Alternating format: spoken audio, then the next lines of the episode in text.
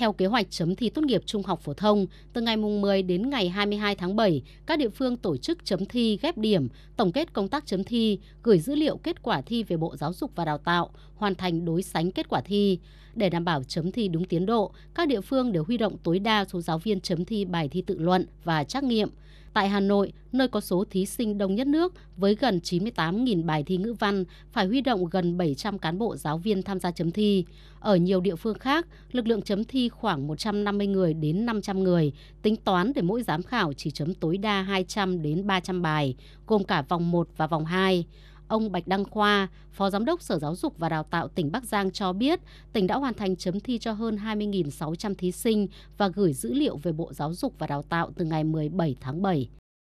Bắc Giang tiến hành khá sớm, bắt đầu từ mùng 10 đã thực hiện các khâu các bước để chuẩn bị cho kỳ chấm thi. Nên là với cái tiến độ như đó và với cái tập trung rất là cao việc học tập đáp án, nên là quá trình diễn ra nó rất là nhịp nhàng, suôn sẻ. Thứ hai nữa là cái số lượng huy động giáo viên, một cái lượng khá lớn với hơn 200 giáo viên của môn tự luận. Đối với bộ phận chấm thi trắc nghiệm cũng huy động một lực lượng lớn để đảm bảo được giữa tự luận và trắc nghiệm khá là trùng khớp nhau trong cái việc kết thúc. Tại tỉnh Phú Thọ, ông Phùng Quốc Lập, Phó Giám đốc Sở Giáo dục và Đào tạo cho biết hiện đã hoàn thành chấm thi tự luận và trắc nghiệm cho hơn 15.000 thí sinh. Theo kế hoạch, tỉnh sẽ hoàn thành công tác chấm thi và nhập liệu vào ngày 22 tháng 7 và chuẩn bị thông báo điểm thi vào ngày 24 tháng 7.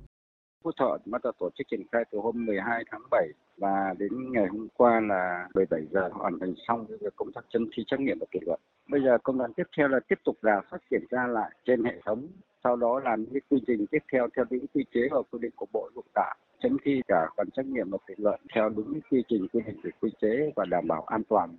Một số địa phương khác cũng hoàn thành khâu chấm thi, đang gấp rút triển khai các bước rà soát cuối cùng trước khi gửi dữ liệu về Bộ Giáo dục và Đào tạo như thành phố Hồ Chí Minh, Ninh Bình, Hòa Bình. Bà Bùi Thị Kim Tuyến, Giám đốc Sở Giáo dục và Đào tạo tỉnh Hòa Bình cho biết, trong ngày hôm nay, Hội đồng chấm thi thực hiện các công đoạn tiếp theo như giáp phách lên điểm và chuẩn bị về kỹ thuật, đảm bảo đúng tiến độ công bố điểm thi cho thí sinh vào ngày 24 tháng 7. Sở Giáo dục cũng đã và đang cho rà soát lại toàn bộ cái đường truyền cũng như là trang web của Sở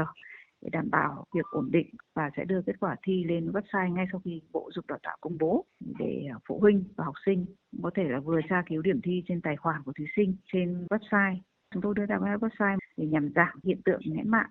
và chúng tôi cũng có cái kế hoạch để phân công cán bộ túc trực kịp thời xử lý các sự cố về kỹ thuật cũng như là giải đáp những cái vướng mắc của thí sinh, đảm bảo đáp ứng tốt nhất cái việc tra cứu điểm thi của thí sinh.